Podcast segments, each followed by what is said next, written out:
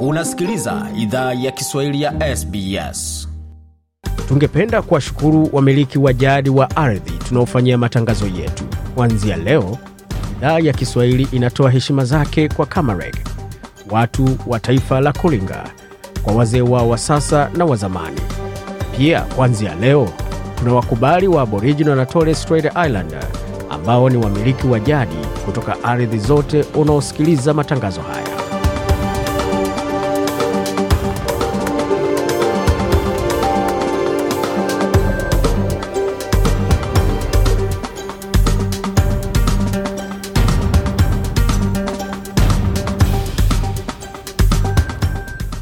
Jambo ulipo na karibu katika makala ya idhaa ya Kiswahili ya SBS. Uko na migode migerano, tukuletea makala kutoka studio zetu za SBS na mtandaoni anani ambao ni sbs.com.au mkoa juu swahili. Hapo mengi ambayo tumeandalia, lakini kwa sasa tutazame kile ambacho tumeandalia katika muktasari wa habari.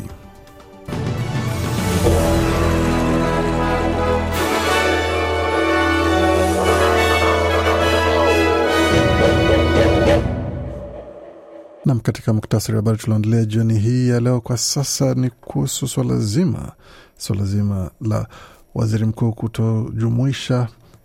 swala zima la nishati mbadala hususan kwa gesi, kutota gesi ijumuishe ndani ya mpango wa nishati mbadala kinyume na masharti ya chama cha Greens.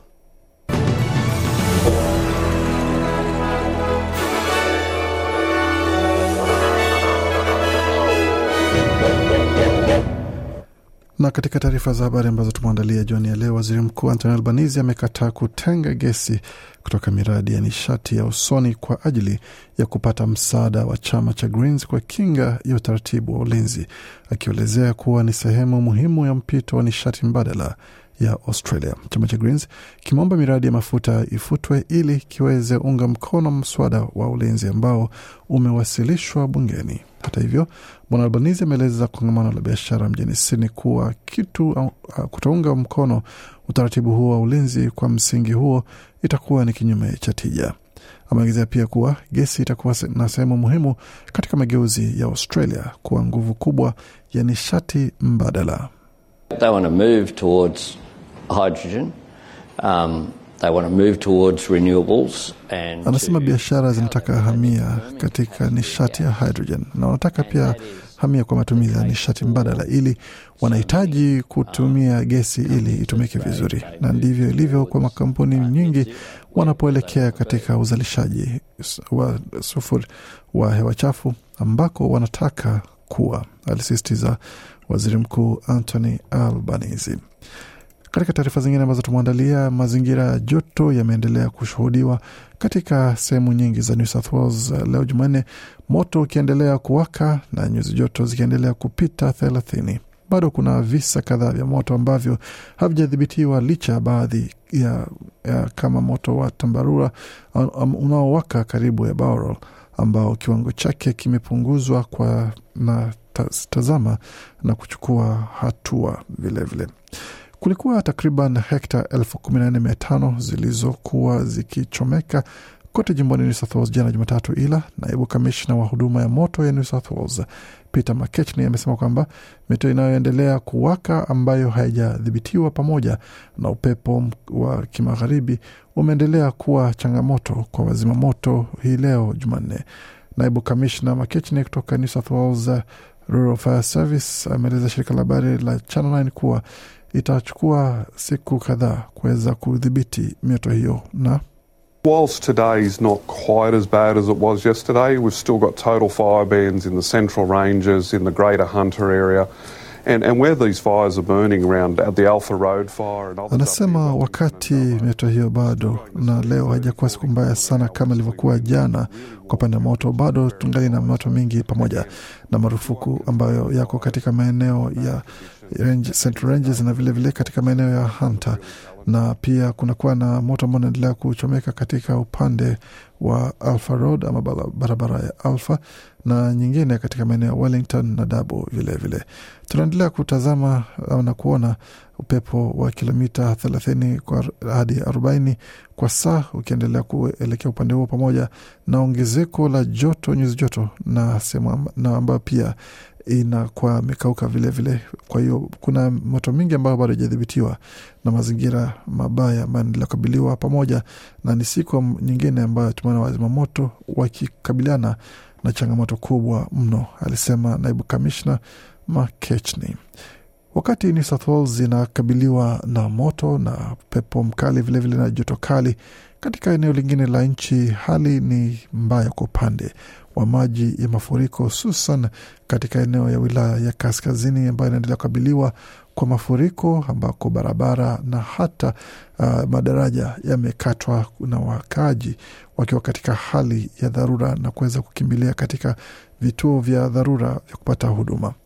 Takriban mvua yenye mililita mia mbili imenyesha na kuweza kuosha sehemu kadhaa katika maeneo ya Alice Springs na Darwin, na utoaji wa vyakula ikiwa ni kutasafirishwa kupitia sehemu tofauti ya barabara na hata kwa sehemu zingine kusafirishwa kwa anga kwa sababu ya hali mbaya ya barabara.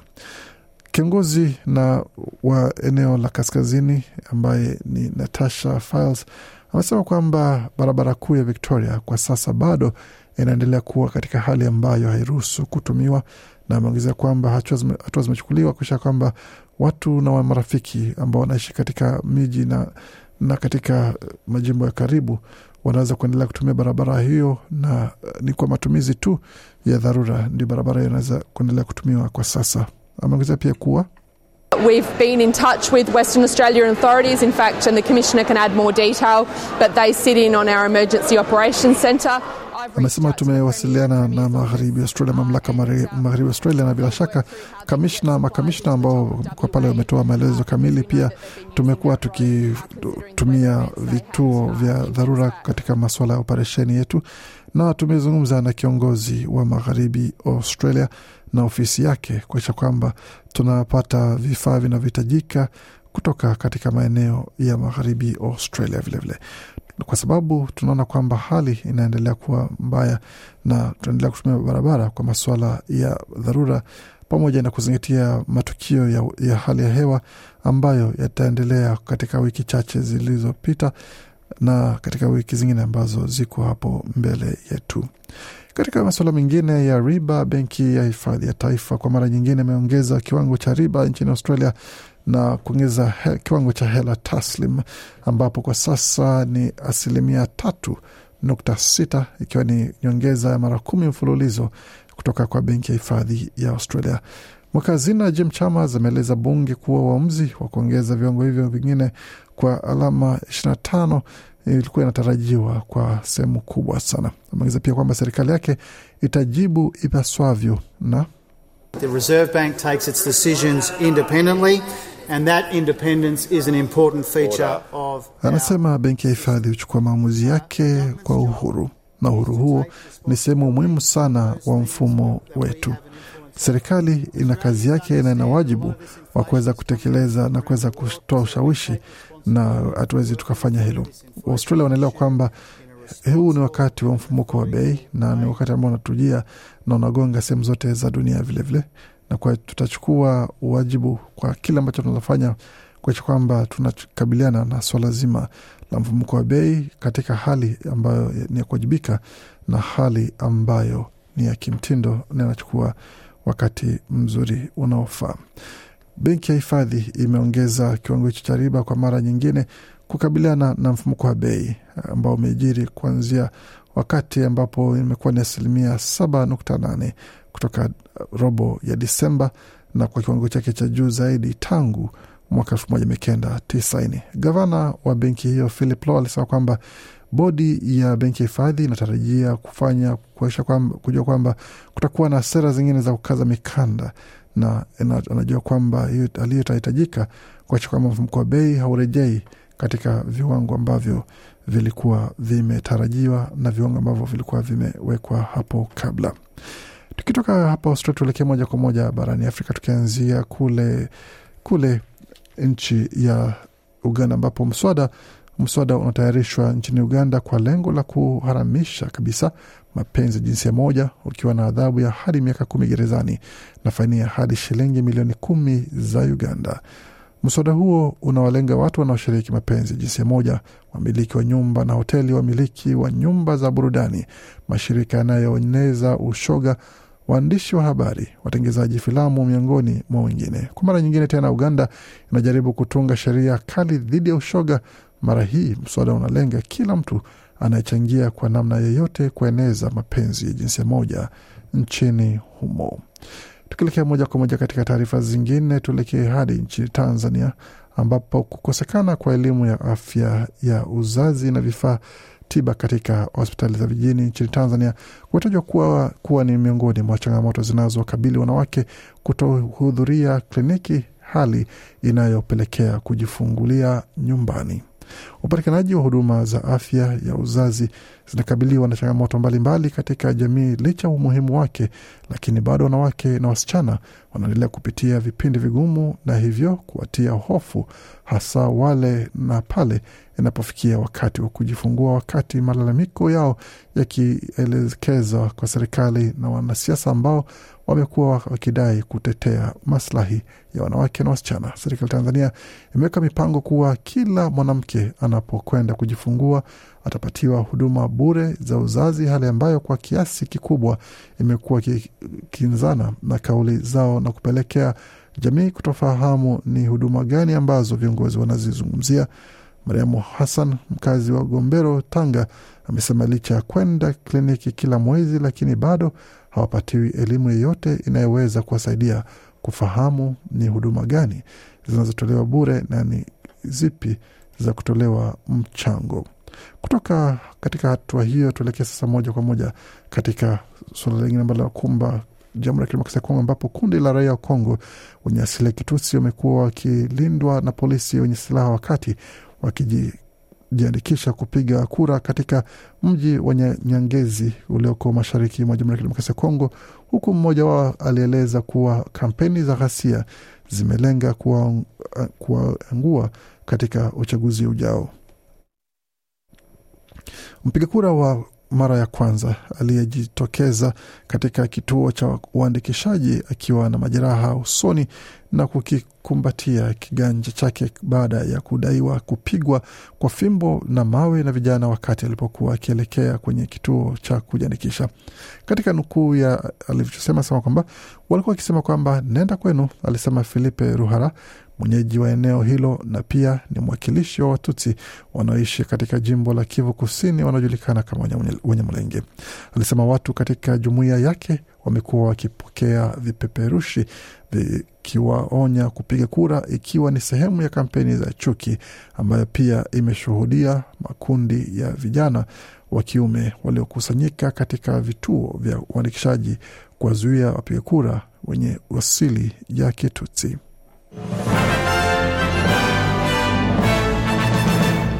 Waendelea kusikia idhaa Kiswahili ya SBS ukiwa nami Gode. Kwa sasa tuelekea moja kwa moja katika suala zima la michezo, tukitazama kipi ambacho kimejiri ulimwenguni kwa sasa, tukielekea moja kwa moja katika suala hili ambako katika mchezo wa cricket zaidi ya watu laki moja wanatarajiwa kuingia katika uwanja wa Narendra Modi nchini India Alhamis, ambako kutakushuhudiwa mechi kati ya India na Australia, mechi hiyo ikiwa ni mechi ya cricket.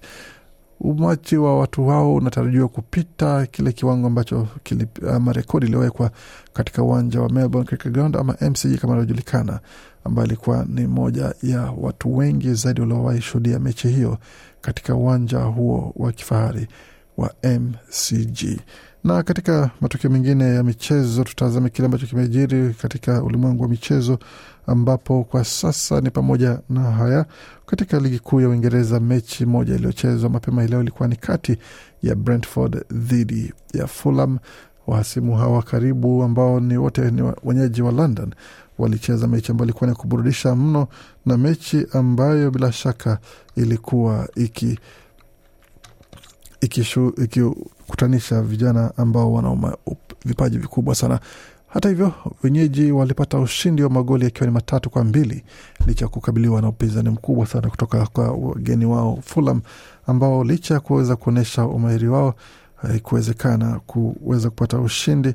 na kwa sasa ni kuhusiana na swala lile ambalo limejiri kupitia hayo ambayo yameshuhudiwa na itatazamiwa kipi kitakachojiri katika mechi hizo zinazofuata hapo baadaye. Katika matukio mengine ya mechi za soka ama mpira wa miguu ukipenda, ni pamoja na mechi ambazo zimekuwa zikishuhudiwa kwa sasa ni katika kombe la vijana wenye umri wa chini ya miaka ishirini wa kombe la Afrika vijana umri wa miaka ishirini ambapo Senegal katika nusu fainali likichapa dhidi ya Tunisia na kuwafunga magoli matatu kwa sufuri, wakati Nigeria iliingia dimani dhidi ya Gambia na kucharazwa moja sufuri, kuonyesha kwamba mechi ya mshindi wa tatu itakuwa ni kati ya Tunisia dhidi ya Nigeria ambayo itakuwa ni Jumamosi mida ya saa saba za mashariki ya Australia, wakati Senegal na Gambia zitaingia dimbani mida ya saa nne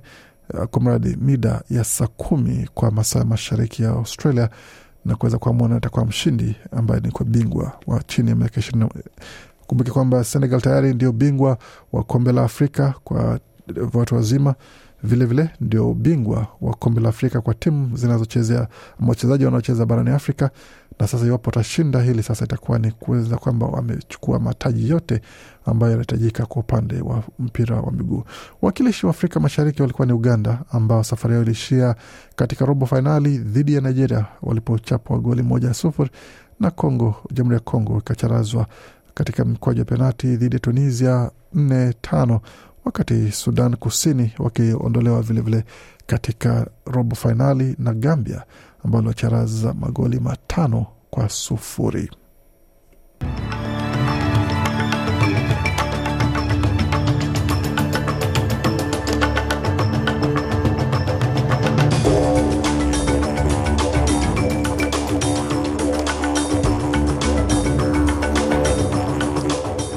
Nam, kabla tumalize juu makala haya, taarifa za habari, tuangalia hali ilivyo katika fedha na soko la hisa. Kama unavyosikia kwamba hali imebadilika kidogo, kiwango cha hela taslim kikiongezeka pale nchini Australia. Kwa hiyo hali imeathiri vipi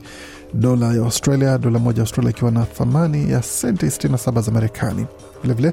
dola moja Australia na thamani ya faranga 1391 za Burundi, na dola moja Australia na thamani ya faranga 1374 na senti 94 za Congo wakati dola moja Australia na thamani ya faranga 731 za Rwanda na dola moja Australia na thamani ya shilingi 2482 za Uganda na dola moja Australia na thamani ya shilingi 85 na senti 92 za Kenya, wakati dola moja Australia na thamani ya shilingi 1568 na senti 22 za Tanzania. Kufika hapo ni mwisho taarifa habari ambayo tumeandalia. Bakia nasi kwa makala mengine manakuja kutoka studio zetu za SBS Radio.